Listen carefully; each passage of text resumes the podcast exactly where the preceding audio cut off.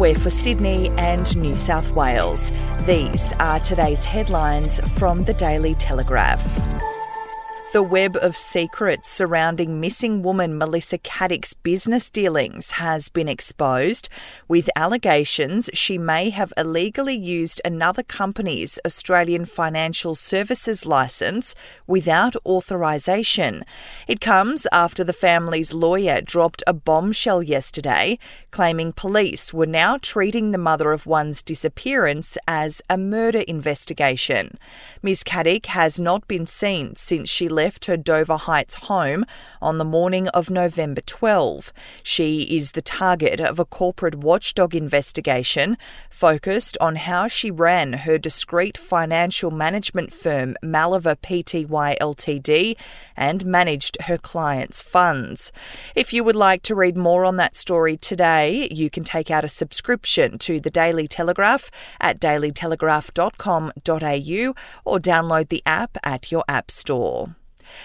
Jarryd Hayne has admitted he knew the woman accusing him of sexual assault didn't want to have sex, but denies forcing himself on her.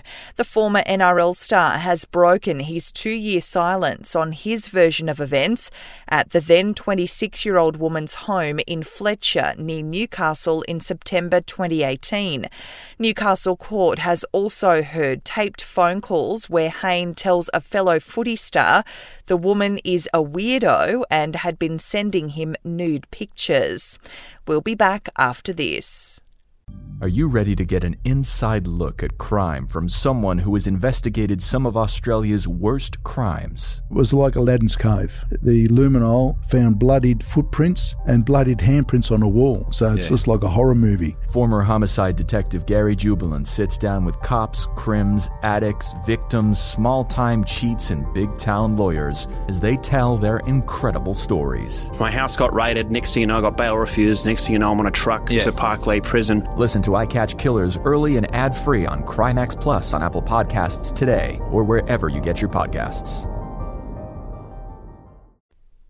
Some of Australia's most well known and deadly animals will be transformed into adorable animated stars in a new Netflix film to be released in more than 190 countries. Back to the Outback is billed as a love letter to Australia, with a budget believed to be more than $10 million. An impressive list of local stars will voice the characters, including Isla Fisher, Guy Pearce, Keith Urban, Jacki Weaver, Tim Minchin, Eric Bana, and Celeste Barber. And in sport, a teenager from Queensland has become the most wanted signature in the NRL, with Canterbury leading the race to secure his talent. 18 year old Brendan Piakura is widely regarded as a future Maroon state of origin force and is currently on contract with the Broncos until the end of next year.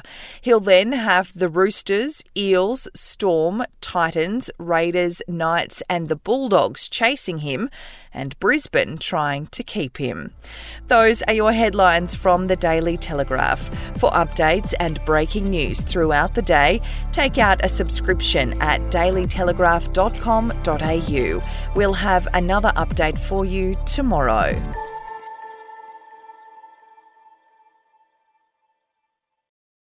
Are you ready to get an inside look at crime from someone who has investigated some of Australia's worst crimes? It was like Aladdin's Cave. The luminol found bloodied footprints and bloodied handprints on a wall, so it's yeah. just like a horror movie. Former homicide detective Gary Jubelin sits down with cops, crims, addicts, victims, small time cheats, and big town lawyers as they tell their incredible stories. My house got raided. Next thing you know, I got bail refused. Next thing you know, I'm on a truck yeah. to Parklea Prison. Listen to to I Catch Killers early and ad free on Crimex Plus on Apple Podcasts today or wherever you get your podcasts.